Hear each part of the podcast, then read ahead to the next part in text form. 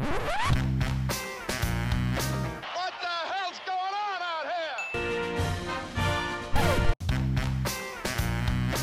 It's a lot of fun. Keep it fun. Hello, everybody. Welcome to the UK Packers podcast. As usual, I'm your host at Steve Diddy, NFL on Twitter, and of course, follow the group at UK Packers. And as usual, of my old buddy, my old pal, if I'm a bit subdued, it's because I'm knackered. It's at IT Hedgehog Peter Jones. What's going on, buddy? Steve, I'm good, buddy. How are you? I'm not too bad. I'm tired, Pete. Tired. Have you not recovered from staying up last Thursday night, or Yeah, it's it's Zombie Friday. The older you get, the worse it gets. It just goes across multiple days. Now, I'll tell you what, work's kicking me in the bum. It's a pain in my pants. And uh, when I look at the state of the Packer fandom um, on social media, it tires me out, wears me out. I'm fed up with it. Um, and I just find that, you know, we may be first place uh, in the NFC North, correct me if I'm wrong there, but we're also first place in the biggest moaners of, of fandom ever. I mean, it's just. It's annoying, Pete. I don't know what it is. People are clamoring for new players, uh, saying the old coach. The, the, this what really got this is what really got me goad up. I saw a comment that said during the game, "This is why we're never going to get anywhere with Aaron Rodgers." Like that's what like one of those essay questions, Pete. We're not going to get anywhere with Aaron Rodgers. Discuss the ridiculousness of that of that statement, especially after the game. that wasn't one of my comments at three o'clock in the morning, was it? I don't think so. Um, Not unless you have a phantom profile. Maybe it's Pete. Maybe you're spouting hate here on a fake profile. I don't know. Oh man. And, uh, and and of all weeks for somebody to be saying that when he played the best game that he's played in in a long, long time. Yeah. Yeah, it's bonkers. Uh, I mean, like some of the stuff that stands out to me with Aaron Rodgers since we're on the since we're on the topic, and this is going to be a scatty podcast. So this is a double whammy podcast. We're talking Eagles, and then we're going to do quick snaps. You doing a Pete? You doing it? You doing it? Yep. You doing it? I'm doing it. Um, so uh, I love doing that. Me and Pete do it together on the reg. Um, so yeah, it's uh, Aaron Rodgers. I mean, the, the, a couple of plays that stand out to me. Obviously, um, the dime to Davante Adams on the sideline was amazing. Uh, there was a pass as well that he did. It was like in triple coverage almost. It was like between three defenders again to Davante Adams. And of course, like people are going to focus on the shortfalls. This is the thing, and I, I heard this on another podcast. It was just a general NFL podcast, um, where they talk about you know how fans rate quarterbacks and how quarterbacks stand out to them. So if you have like Aaron Rodgers pulls out these crazy plays like these hail marys, and he is hailed as the best thing since sliced bread, and rightly so. But then you'll get a crap quarterback who will make a dime of a throw in a clutch situation when he's just tanked all game. He'll win the game, and all of a sudden he's a hero. Like I, mean, I guess case in point is Tim Tebow. You know when he was playing uh, all those years ago, so he was terrible. But then all of a sudden he'd get to the playoffs, and then he beat the Steelers, and then people were like, "Oh my God, can he really do it?" And it, they just get this cult following. So, Pete, I don't know what it is um, with people sort of turning against A Rod, and I don't know what it is against people turning against the franchise when we're 3 and 0, uh, we go 3 and 1, and all of a sudden it's like everything's it's such recency bias. Now, correct It me is. if I'm ranting from tiredness, but like it's such recency bias, right? Where you have we do well and we're like yay, and then we lose one game, we're like boo. You know, it's just it's so juvenile, it's unbelievable. I get that people are frustrated, and I get why they're frustrated in the sense that we could have won this game multiple times, um, and I guess we're we're gonna dive into that. But at the same time, can we put stuff in perspective just a tad? Yeah, and I think that I think that sometimes it's it's it's a good thing to not immediately put into into writing probably how you're feeling in the in a moment of despair at the end of a game that you could have won. Yeah. It's probably probably even even if you type it, don't send it. go to bed, go to sleep, sleep on it, wake up, and then see how you feel. And then if you still feel the same way, still don't send it. Go to go to sleep. And try again, kind of like what they do. Yeah, and do that for do that for seven to ten days on the trot, and then the next game will have come along by that by that point, and then just Yeah. discard it and carry on. Yeah, that's it. Write it. Go hover over the tweet button, but then delete that also because no one wants to hear your crap. No, but that's the yeah, but no, but that's the thing is that it's um it's annoying. It's really annoying to me, and I don't know if it's annoying to someone else. And I don't know if someone's listening to this going, "Oh, you can't tell me not to be disappointed." But it's kind of like, come on. To me, this game comes down to a couple of key factors. Um, number one, the Eagles are a damn good team. Uh, number two, they did very well offensively to negate what we were doing defensively. Um, they literally and Matt Lafleur talked about it, Pete, didn't he? When he talked about someone said to him, like, what happened again with the run defense? And he said, that's what we have to figure out. And I don't want people to use this as a blueprint. And that's exactly what's happening. I mean, yeah. teams are targeting us up the middle. They're staying away from the Smiths on the edge. Um, and they're going right up the middle. And as well, a really concerning part of this game for me was was just the lack of production from Kenny Clark. Um, in the sense that you know he was single can you call it single teamed? You know, he was man on man, one on one, and he was easily handled. Now, that's not a slide on Kenny Clark. I'm a big fan of Kenny Clark. Um, but in this game, you know, we didn't cover ourselves in glory. And they just ran up the gut. They, they, they opened up uh, running lanes, seemingly at ease, Pete. Um, they used tight ends to get to the. Uh, the second level and they just shored up our because that's the thing as well. I mean, we don't have linebackers, big linebackers or big lads up front to try uh, stunt a run, and we, we end up getting pushed around by big tight ends. They broke open running lanes. They've got some good running backs, and we got ran all over on the night. That's that's factor one. Factor two is the fact that the field position that we were given the Eagles to do their work was shocking as well. Between Mason Crosby uh, kicking the ball out of bounds and starting at the forty, uh, between special teams, you know, getting one block at the point of contact and running up the sideline with our, our prized kicker who kind of made a balls with on the night by, I guess, kicking short and allowed him to run back, uh, and him having the tackle um, Sanders or Saunders Sanders um, out the sideline, and they got a 60 yard return. They're gonna score in those positions, and also Barnett, who should have been kicked out of the game, in my opinion, with that dodgy tackle on Jamaal Williams, he gets the strip sack um, fumble, and then it's picked up, and then they have what 17 yards to go to to get a score. So how can we defend against that? And what I found was is that when I was looking at the game and sort of writing stuff down, is when we gave them a long field, we tended to get them off the field in those instances, whereas when we gave them a short field, they scored. And as well as that, when we gave them a scoring opportunity and they were in the red zone, there were five for five in those scoring opportunities where we were what three for seven or whatever it was, including that thing that I keep getting seen bantied around the internet with, you know, from the one yard line. Um, and again, that was a flaw. It was it was bad play execution, bad plays. But at the same time, Pete, it seems obvious, right? A good offense. A guy who didn't let the edge rushers get to him because he got the ball out quick. Uh, bad field position. Uh, we can't defend against the run, and we're going to lose. And on top of that, and this is the last thing I'll say because I know people are bored to hell of my voice, uh, most notably you, Pete, I'd say at this stage, is the fact that we let the Eagles put up 34 points. Every other team, we have kept them within a certain amount of points. 27 is a really respectable number, especially because we could have put up more at the same time. So, you know, we're holding Vikings to 16, Broncos to 16, Bears to 3. Had we done that again, we would be two or three touchdown leaders. And with that momentum and with that gap in the game, you could nearly run away with the game and try some inventive stuff. But we were kind of pinned against it, chasing our tails, and that's what happened in this game. It's not, and as as we talked about in pre-prod, and I know I said I'd stop about seven minutes ago, but as we talked about in pre-prod, we were in a position to win this game. So is it all that bad? And we just correct some of those issues and take the ball away, which we didn't do. We didn't even get a tackle for a loss. And had we done any of those things, well, then potentially this game could have worked out better, but it didn't. But I don't think it's doom and gloom. So uh, there we go. There was our, there was our review of the um, Packers Eagles in Week Four. On the quick uh, I, uh, uh, I, I, I, mean, I think you summed it up very nicely. I, we always talk about one or two plays making the difference in a game, mm.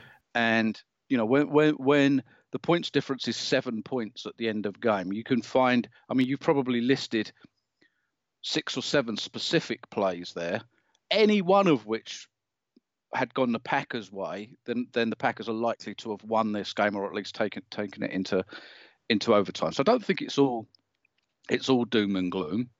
Um, but I am concerned, as you quite rightly started with, the the run defense is an issue, and with the Cowboys coming up this weekend, it remains remains a big issue. Yeah. Um, and you're absolutely right. I mean, I didn't hear that Lafleur um, presser, but you're absolutely right. Until they stop it, teams are just going to keep doing it. And you're spot on about Kenny. Kenny Clark was controlled one on one by Jason Kelce. Absolutely. Now Kelce's an All Pro center, so yeah, I, am not we don't need to get too down on on Kenny Clark. That's just what happened, and you know when that happens, if you looked at the the offensive line of of the Eagles, they were getting to the second level. Blake Martinez made you know 105 tackles, but they were all 13 yards down the field, um, which is becoming a little bit of the modus operandi of the Packers run run defense, and and you, you're spot on about the Packers couldn't get the right matchup for the two tight ends that that Philadelphia put on put on the field. So we we touched on um, Zach Ertz on the quick snaps last week, and you know Dallas Goedert as well, and and the Packers couldn't quite work out who or how to match those. In particular, the second the second tight end. You know, at one point Josh Jackson was matched up against him. Um, another point it was B.J. Goodson. They, they just couldn't get the right the right match, and yeah, it was it was a struggle defensively, but it was the best by far the best offensive performance of the of the season. And you know that 27 points could easily have been 34, could easily have been 40. Yeah. Um, so I can't get down certainly on the on the on the pass offense, the run offense not not not so clever. And as often happens with NFL games, you know, the Packers turned the ball over twice, the Eagles didn't turn the ball over. And and and and, and I don't know what the percentages are, but you know, teams that turn the ball over less than the other team win a huge percentage of the games. So I, th- I think there's a lots of positives to be taken out of it, but there's also, you know, I think we go into next week with a lot of trepidation, particularly around that around that run defense. Yeah. I mean, there's injuries too. There's a couple of things that will concern me, and I guess because it's the double whammy podcast, I mean, let's blend the two, I guess, um, in the sense that obviously we've the injuries. So Kevin King, Brian Bulaga is a massive one because uh, Alex Light didn't do a whole lot on the night when he came in. I found that when he did come in, and maybe it works out as, as an advantage that Aaron Rodgers was running for his life, so made plays happen um, instead of standing back there. There's some nice, clever uh, disguise stuff that happened too that showed Aaron Rodgers' football IQ. You know, not that we need a reminder. Um, there was a screen pass, and Aaron Jones got sort of caught up in the muddle, um, and Aaron Jones ended up using um, the you know the the blocking up front by the big man um, downfield to follow what Aaron Jones should have been doing on his screen uh, to get a run for 14 yards. So that was decent. So it goes to show like.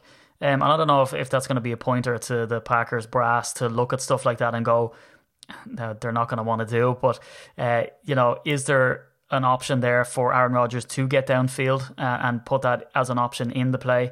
Um, the thing that concerns me really is the fact that 25% uh, a quarter of our first downs, which was 31, came from penalties, which, um, according to Bob McGinn, is the most that we've ever uh, got from penalties. So we'd have to look at it. Are we moving the ball so freely because we, you know, this pass interference stuff came up? Uh, Derry mentioned pass interference because of what happened with the challenge uh, with MVS, um, and that's a problem. And he came out even after and said that he threw the flag knowing it was pass interference, but not knowing if he'd get it. Um, yeah. And he didn't get it. And that's a problem, Pete. Um, but, I mean, if you look at the, the scoring drives that we went on, so we start at the 10 yard line. That ends in the Aaron Jones touchdown, which was a fantastic touchdown, by the way, especially on the night that we couldn't get the run going in a condensed field.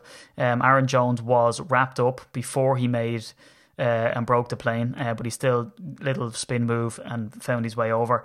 Um, again, the Packers on their second possession start on the ten yard line. Now, yes, it ends in a field goal, uh, so maybe big who cares from people. Uh, but again, the third and seven on the goal line.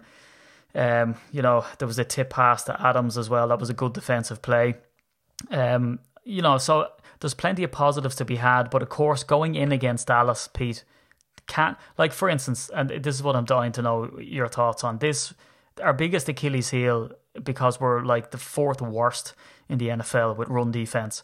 Um, is that can this be fixed because we don't have the linebackers or big lads in there to stop the run. We're, we're trying to sort of patch over our lack of talent in that regard. And like you say, uh, Blake Martinez making a ton of tackles, but because he's getting engaged, um, you know, he's he's ended up making them after four, six, 10 yards, which is Yep. just not good enough because they're going to get the first down anyway. And as well as that, we're totally incapable of protecting against, uh, you know, third and one, third and inches because Carson Wentz, I think, is perfect on the season with that type of stuff. So he's a big lad and he can get it done. But when it comes down to short yardage, we seem to be able to just give that up uh, with no hassle whatsoever.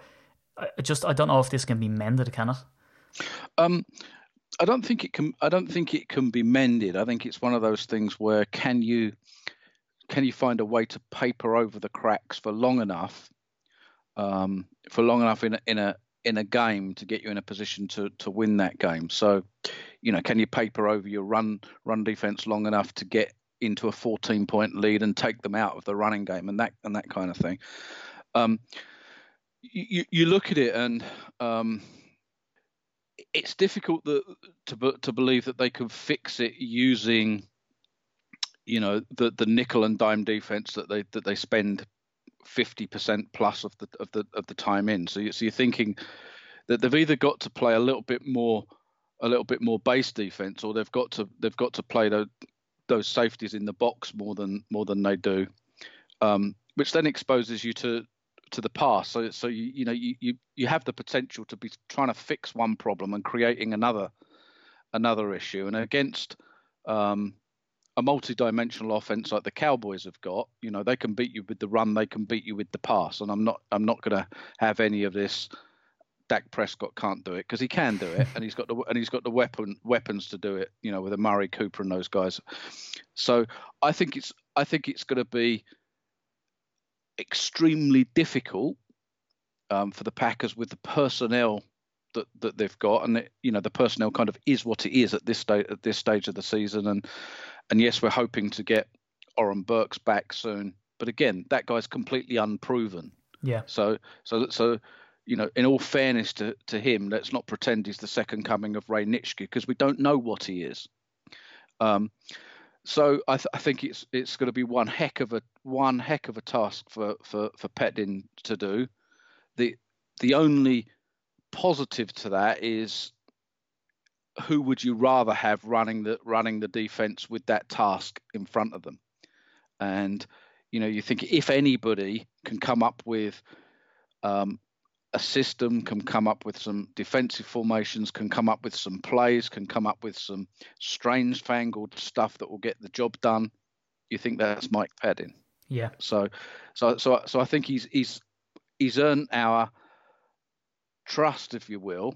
He's earned our respect and and whatever. In in that, if anybody can get the get a decent job done, it's him. Yeah, and as well as that, uh, to flip to the other side, then I mean, we see Davante Adams having that turf toe. We really don't know what his status is going to be. I reckon we can probably assume he's not going to play against the Cowboys, but I don't think they're going to tip their hand. Um, Yeah, no, I, th- I think that's right. So, you know, and turf toe is notoriously bad. Uh, it's extremely painful and it can last a very long time. There's no real sort of comeback. back. They can't. It's not one of those injuries, Pete, is it, that they can say, "Oh, three to four weeks." No, it's it's really difficult. I mean, you know, St- Sterling Sharpe, who we all who we all love, suffered from turf toe for at least half of his career. Yeah, Um, and yeah, he, you know, tough, tough, tough receiver was out there every Sunday, never practiced. So, so he, you know, obviously high class re- receiver, but he was never fit once, once, once he had that turf toe problem. He never really was 100% fit from that from that point onwards. And and you know, and there are degrees of turf toe, and, and Adams could even be worse than Sharpe's was. Well, we just we just don't know at this stage. But Yeah. not a nice not a nice injury. no, it's one of those resurgent ones too. That once you get it, you, it can Yeah. kind of keep coming back to haunt you. Um, again, not to put kind of a, a dampener on the season or whatever, because what I will say is is that you know, for the early part of the season, we actually found it quite hard to get Davante Adams going. Um, and there was this constant narrative we need to get Davante the ball more, we need to get Jimmy Graham the ball more. And that was one of the shining lights. Uh, let's not mention the fact that he tried to jump up and catch the ball with one hand instead of two, but uh, Jimmy Graham was got going, uh, gets himself a touchdown.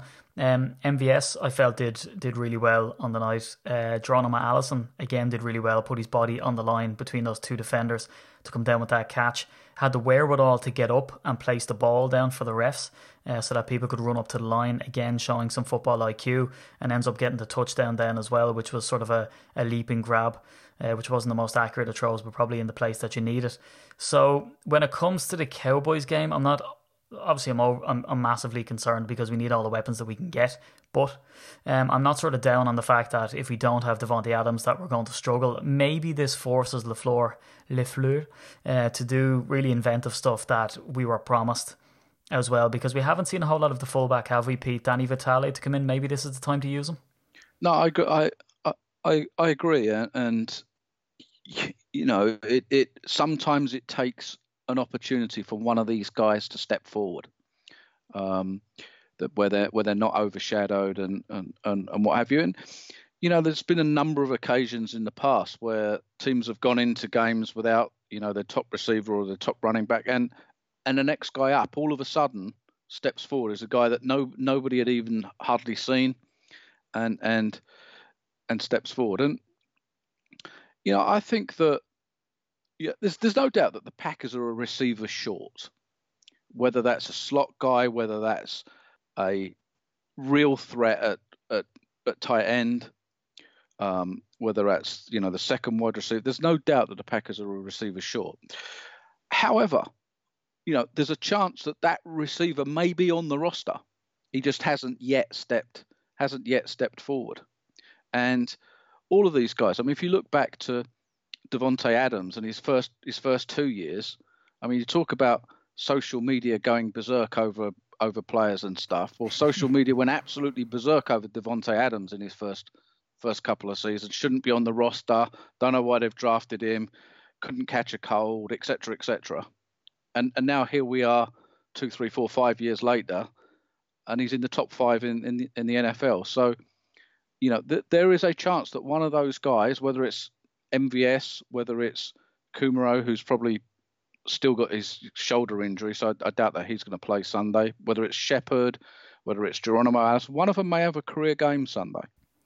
Yeah, I mean, it's not that long ago. I can't remember, and this is completely off the top but the dome. But uh, there was definitely a game that Geronimo Allison had an absolutely ridiculous game to the set. Like he got crazy numbers. So I wouldn't put it past that happening here. Now, do we need some help? Absolutely. You know, we're going to have to do some inventive stuff. Oh, yes. But the thing is, Robert Tonyan got a good run out. He actually got more snaps than Marcedes Lewis, who I felt. Um, did a good job on hurdling people, not such a good job at trying to block, um, which and which Barnett ended up getting that um that fumble from Aaron Rodgers. So, so, so, isn't isn't that worrying though? So that's at least the third time we've seen this season where the Packers tight end, and it usually appear, usually ends up being poor old Jimmy Graham, but the Packers yeah. tight end has ended up one on one on on you know the opposing team's number one edge rusher. Yeah. Um, and it, like you say, this week it was it was Lewis on on Barnett, but that's that's odd to me. I, I don't know what's going on there. Whether that's um, I don't know. You can't imagine that the system's designed to have your tight end trying to block Barnett or Khalil Mack or whoever one on one. I would hazard a guess that it's a good defensive play where they switch it up and they see the the coverage or whatever, and they just blow it open. I can't imagine, Pete, like I think you've alluded to before. There's no way that's a designed play. Uh, that has to happen like that. It's kind of last resort. But one thing that's kind of annoyed me over the last while has been uh, Jimmy Graham's body language. There was a couple of times over the last couple of games, and certainly the the game just gone, uh, where you know pressure leaks in, Aaron Rodgers rolls out, and Jimmy Graham is making a run up the, the sideline. Now, the commentator said that Aaron Rodgers threw it away. It looked all in the world to me that he was trying to hit Jimmy Graham for just a couple of yards. But Graham just turned his back on the play completely. It was, yeah, it, it I feel I feel that I feel the same way. I mean, I feel the same way about that play, and I feel the same way about about JG's body language as well. And I think I think that doesn't endear him to, you know, the fans, the Twitterati, as it as it were. Um, you know, even if it, even if that play's not on him, even if that's not his fault, whatever else, it um, it look it has a bad look and feel about it. Yeah, do you know what? Did you ever watch the Fast Show? And no. well, it was all these skits, and there was there was a part in it where it was two sort of petulant teenagers, and it's kind of this, you know, and it's them hanging their shoulders and like flailing their arms and putting their head down. It's a totally resigned look that I get off Jimmy Graham. Like we've all had bad days. I've had bad days in the office. It's that's what I get. I just get it's a bad day at the office for Jimmy Graham most of the time. Yeah. It's like you know, he can't come down with the ball. He doesn't get the ball. When he does have an opportunity, he doesn't make it. And he's just moping around. And on top of that, Pete, and again, I know I am a certified and qualified expert at footballing body language. But when I look at Aaron Rodgers, like usually for me, now I don't know whether he's tempering his anger uh, because of Matt LaFleur, which I'll say now I don't believe he is because he gave Matt LaFleur a right old bollocking. But like I thought he would call Jimmy Graham out. He'd give him the death stare. He would do something. But even Aaron Rodgers, it's there's something worse than being sort of balled out of it, and that's just to someone to go, yeah, f- fine, that's what I expect, I guess. You know, it's just to sort of assume, and that's what I get from Aaron Rodgers. He turns away from those plays and he just strolls back to the thing, kind of looking sideways. You know, not at Jimmy Graham, but sort of like, yeah, fine. You know, it's sort of so accepting that that's the level of play that we're going to get. Now he yeah. stepped up in this, but again, I don't particularly see it as an indicator of his career, uh, you know, and he's because he got the most targets I think that he has since last year. I don't think this is like trending up for Jimmy Graham, but I will wait and see if there is any impact in the game against the Cowboys because the only way that I see that this is actually trending up for me would be if um, they have to design more stuff for him um, and try make him a, a focal point against the Cowboys because Adams is not going to be there. Yeah, no, I agree. I've, it will be inter- it'll be interesting this week. If ever there was a game that you needed him to step up, it was it's this it's this Sunday, and I think and I think we could say that about a, a lot of guys. This is a real te- real test. I mean, it'd be it's a real real test even without the injuries, but with with the injuries, with the loss of Adams, with with Bulaga hurt, we don't yet know what his status for Sunday will be. Um, this is where you you really need your big players to to to step up. Yeah, um, for me, the game against the Eagles wasn't all bad. I think that it's really promising. We were starting at our 10 yard line where we're working our way up the field. Yes, we'd love to come away with more points instead of field goals. And yes, we'd love to be able to punch it in and maybe run the ball uh, from the one yard line. But again, we were getting run stuffed all evening. So I kind of understand what happened there too. Uh, I, I, mean, I, I, I get it. I mean, it's one of those situations where, with the benefit of hindsight, it looks bad. Yeah. Four, four pass attempts from the, from the one yard line. However, if the second one had been caught for a touchdown, we wouldn't even be having the conversation. Yeah. Um, so the benefit of hindsight's easy. I mean, I've I've seen games where, in fact, I believe it was the Philadelphia fourth and twenty six playoff game from whatever year that was, two thousand three, two thousand four, where the Packers ran. I, I do believe four attempts from the one yard line and didn't get in, and it was the turning it was the turning point in the in the game. Mm. So it works it works both ways. Um, it you know Vince did the same thing in the now now I am delving back into history oh, in the in, in now in the NFL championship game in 1960 also against the Eagles, which is why it's suddenly come to my mind. Yeah.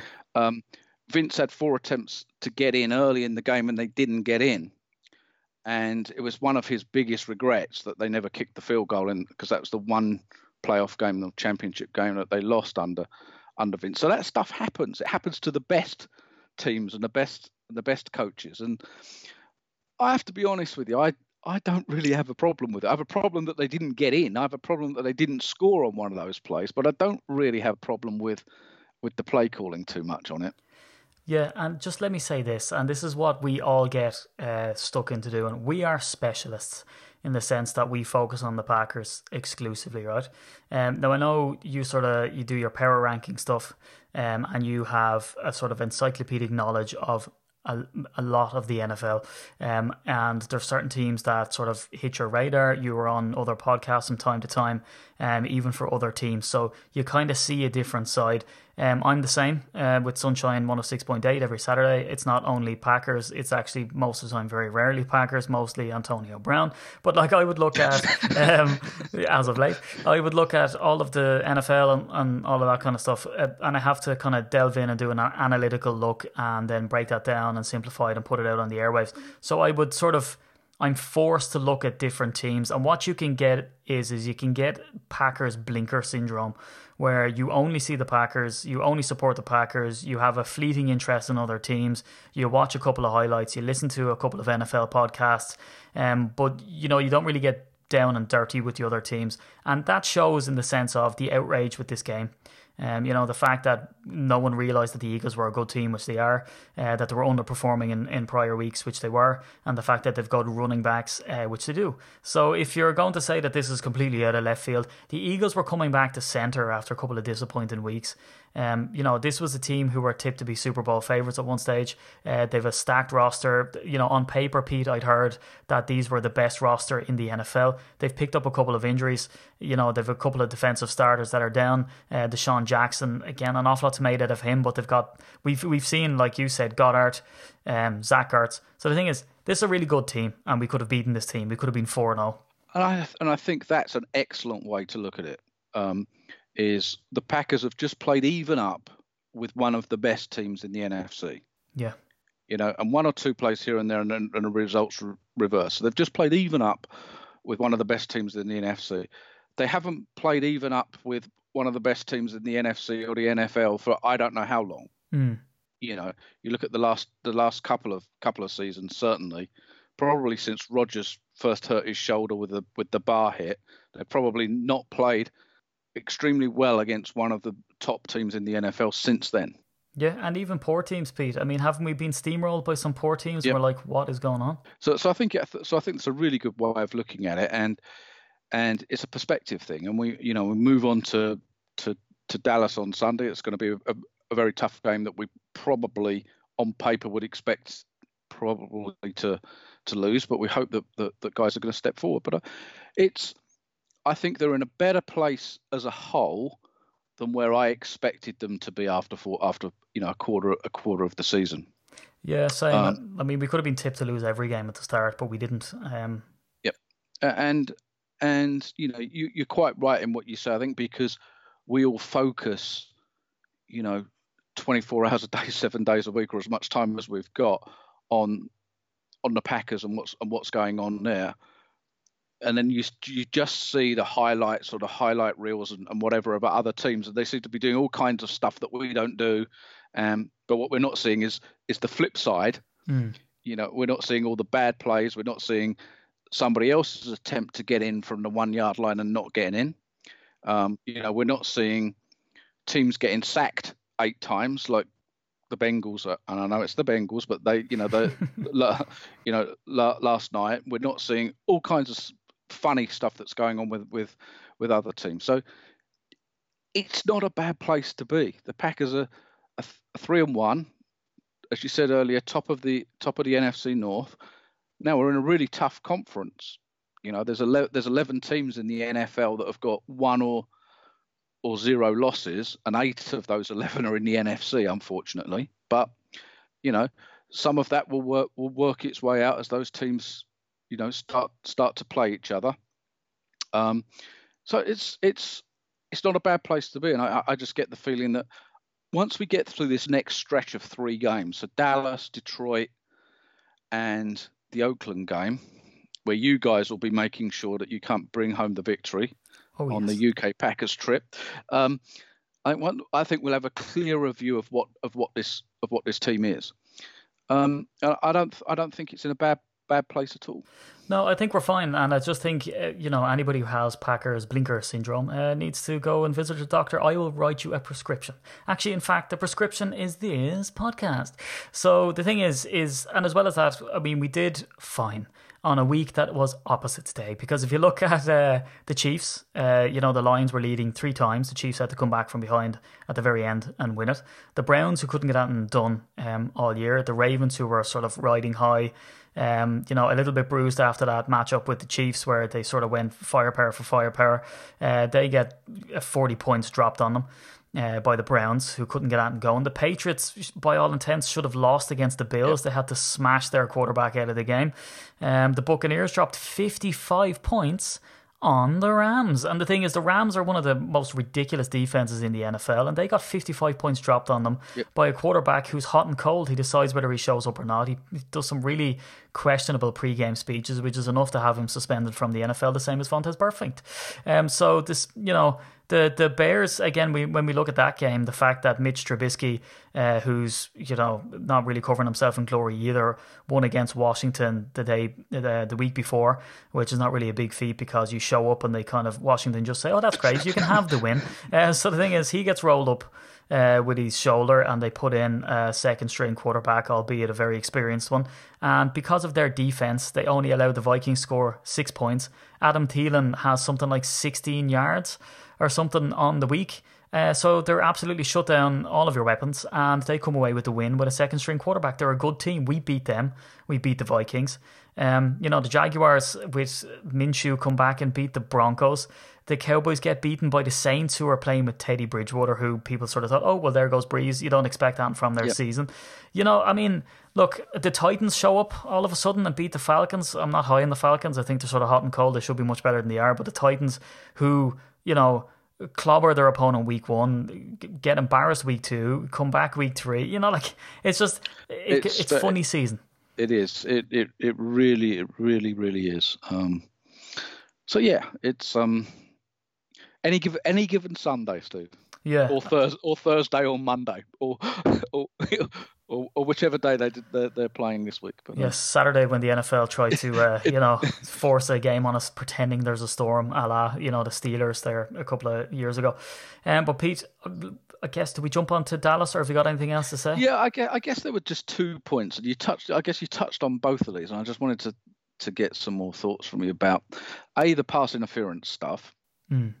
Um, and b was the the hit from um, um, Derek Barnett on on Jamaal Williams, and uh, and of course with what happened with the raid with the Raiders game as well. With um, you can remind me of his name, Vontaze Burfict. perfect. Yeah. Yeah. Um, just how you feel about those two things. Look, it, it. I think it's as simple as this, right? First off, Barnett should have been ejected from the game. That was that was sick. I mean, he was held up. He was being pushed back, so you know he wasn't advancing, which means the, the game, the play's over. Um, and as well as that, so the, the whistle blows, and then this guy makes no discernible action on the ball. Doesn't try to rip the ball away. I mean, Jamaal Williams is literally he's at a standing stop.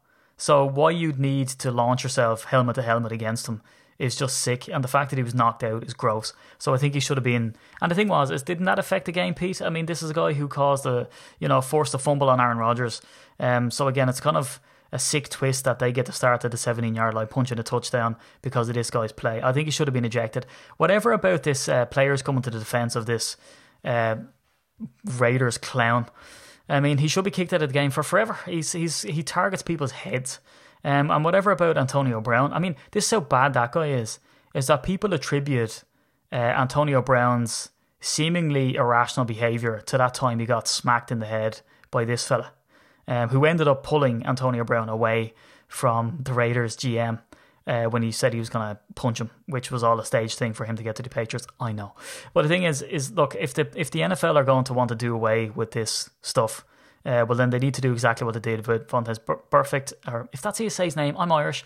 Um, and then about the um, pass interference, right? This is what I don't understand. Why are we still in the era of all of these replays? And again, like obviously, I want I want to hear what you think about it, but like first off, it's it's clear and obvious.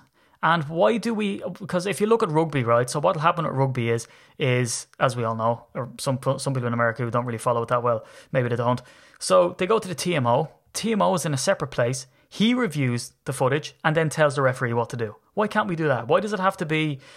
It's it's so weird with such a technologically advanced game um, with you know the instant replays and all this type of stuff, and like putting it down to minute detail, that the ref has to jog off the field, get underneath a booth with little earphones, and watch the play back again like he's in his sitting room with popcorn. I mean, why you can't have the the officiating team that's outside of it and independent to overrule the refs in total and not allow them to make a decision whatsoever, I don't know. But it is kind of destroying the game in the sense that a play that you see is obvious. Did you hear that test that they said they should do? Yeah. That you should get 50 guys in a pub, and if all of them think it's a it's a penalty, well, then it should be. Now, I don't know how they would institute such a system. Um, I'd certainly think that they definitely should not do it in the UK or Ireland because they're not going to get really a, a you know, sort of a sober response uh, to an awful lot of the stuff, like um, especially whatever fan leaning that they have.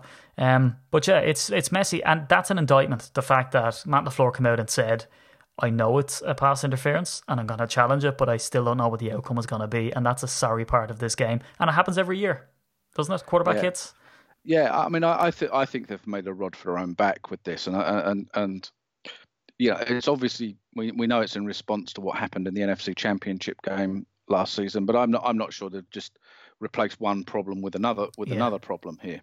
Um, and you see, I think that human nature comes into this, and I and, and I think it's difficult for an official unless and I know the wording is clear and obvious, but I think it has to be even more than clear and obvious to overrule what, in essence, is his own officiating team. Yeah, Um, and and I think no matter how objective he tries to be, I think that's I think it's he's always going to come down where possible on the on the side of his own officiating team. The other the other problem they've they've got with this this is the first time that they've really instituted replay for what is in essence a judgment call. Mm. So everything else is, you know, as the ball crossed the plane of the goal line, yes or no. You know, that's a matter of fact, not a matter of opinion.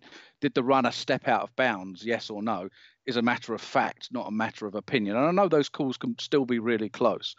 But this one, you know, is such a subjective call. I mean, there was one later on, the other way round, where Kevin King just Yeah. about touched the arm of the guy yeah, and I thought that one was going to be overturned. Um, and unfortunately, it it, it wasn't Um, because that would have been ludicrous if that one had been and the Packers one hadn't. But I just got this sneaky feeling that that one was going to going to be overturned. But it's just you no longer know what it is you're looking at, you know, as as LaFleur described, and it's it, it's all a bit of a it's all a bit of a mess. And I think we're going to find we default into this position as the season goes on, where less and less and less of them ever get overturned. It's gas though, because we get the you know the updates from the NFL communications, and they they give us the explainer videos. Um, and I love looking at, and someone put a, a screenshot comparison as to this is what the video said was a textbook pass interference, and this was the MVS thing, and that your man had his face both times buried in the receiver's chest, and I'm kind of like, you know, because some of them, as you say, is a judgment call. Like the Kevin King, did he get there slightly early? Now, to me, was that pass interference? I think it was. I think he pushes his hand out of the way, um, so maybe he should have got done for that, right? Um, and I'm not one of these lads to be like, oh well, we got away with it, so happy days, you know, kind of like, no, I mean, call the rule as consistent as you like. Yeah. Um, but the other one, I think the most obvious and textbook one is is if the player doesn't whip his head around and he buries himself in the receiver to effectively push him away uh, from the ball. So how that wasn't called, um, I simply don't know. But yeah, it's it's like you know, it's every year they just can't get something right. Like the catch No, rule, I- no one knew what that I- I- was. yeah, no, I, I I agree. And and the one at the end of the game, I can absolutely understand that not being overturned. Um, and and when you see the still the still pictures, there's little doubt that the the defender got to MVS just before the ball got there. yeah, But but I think I think in real time that's a bang bang play. exactly. Yeah, That's very similar to the to the Russell Wilson interception in the Super Bowl on the last play of the game, or you know that the, the the Patriots won. If you if you if you freeze framed that, um, the defender got to the receiver just before the ball got there. But yeah, in that instance, I can I can understand that not being not being overturned. Um, which does remind me just of a, as a that I saw a whole bunches of tweets and stuff that LaFleur should have thrown a red flag on that final play and all of that, all of that kind of stuff. Mm. It's a reminder for everybody: it's not reviewable within the last two minutes of a game, nor is a turnover play reviewable um, so by um, the coach. The coach cannot throw the red flag in the last two minutes of the of a game, nor on a turnover play. Those are all booth reviews. Yeah.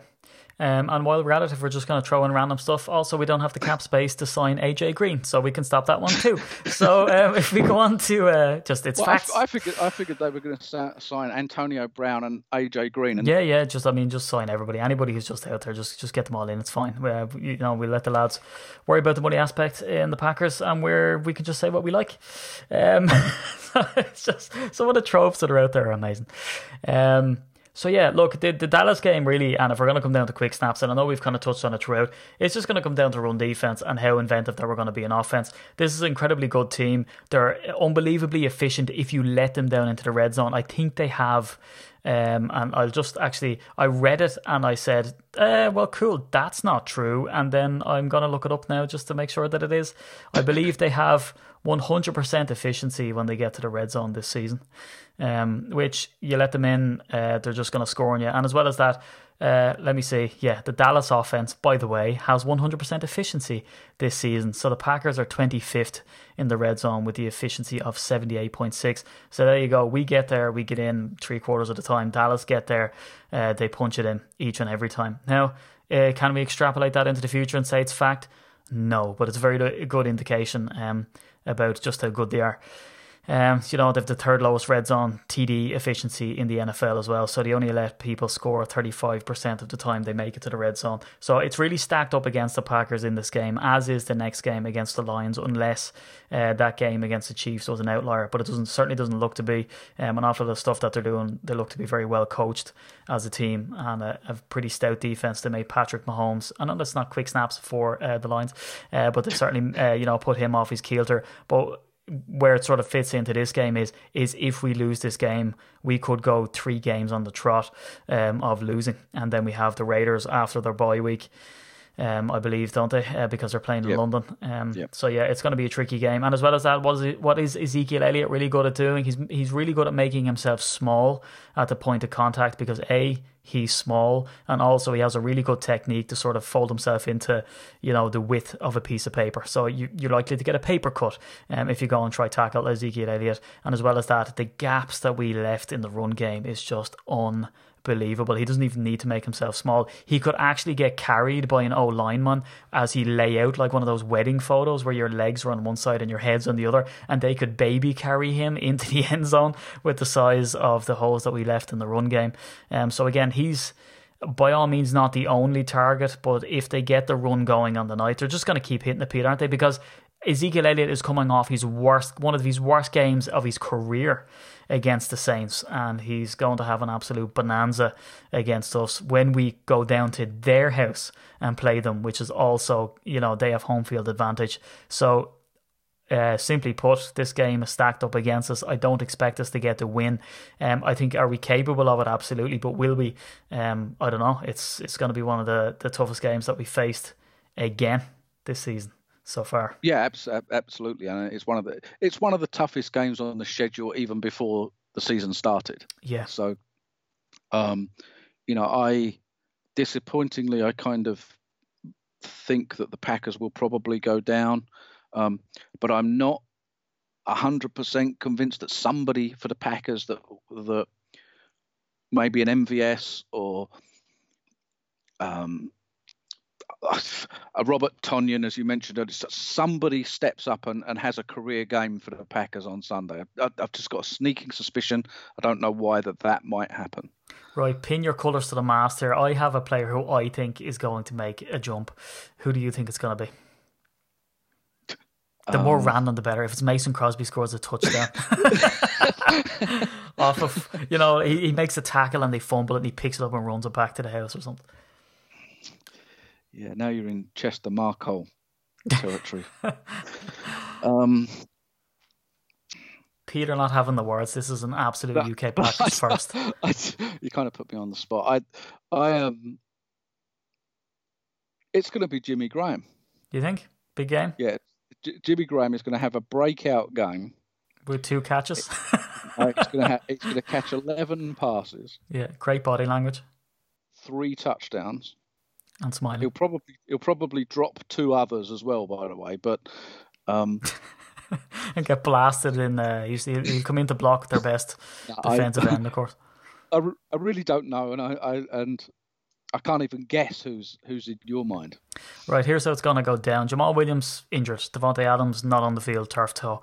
So they're going to have to put up with, uh, and I say put up with in the most kindly fashion, um, MVS, uh, Geronimo Allison. Um, so I reckon that they have no choice but to put Vitale out, which they did, in fact. Um, against the Eagles, but I reckon that he gets purchased. I reckon that they finally have to work him into the game um, with with some design screens. So I reckon that, and as well, they're going to be super conscious of the fact that Aaron Jones uh, got his heaviest workload of his career against the Eagles. So I reckon that they put Vitale out just to sort of. I reckon they go for, you know, we'll see Jones and Vitale on the field at the same time. Um, and I reckon they'll bring in some tight ends. They'll do some creative blocking, and they'll do some um, escape valve stuff with Vitale, and I reckon he has a big game and scores a touchdown um, in this game, catches some passes. So I reckon he's going to be the jack of all trades in this game against Dallas. Um, but with regard to predicting the score, Pete, I've absolutely are having a rashers. No, but as you were talking, no, me neither. As as you were talking about Vitale, I was just thinking maybe he'll throw a touchdown pass as well. Yeah, he was a quarterback, wasn't he, back in his day? When, when was the last time the Packers play, you know, ran a gadget play like that on offense? It's been a long time, hasn't it? Yeah, and it's needed. We saw a little bit of inventiveness, didn't we, with Davante Adams, where he was heavily used in the past, and then we had that uh, little toss to him. Um, so uh, yeah, he nearly got a, you know, he got a couple of yards for that. Could have been sprung loose. So maybe we see some inventive stuff. Pete, when are we going to see uh, J.K. Scott keep the that rubber leg of his on the ground and bang a big old pass on fourth down? Are we ever going to see well, that happen?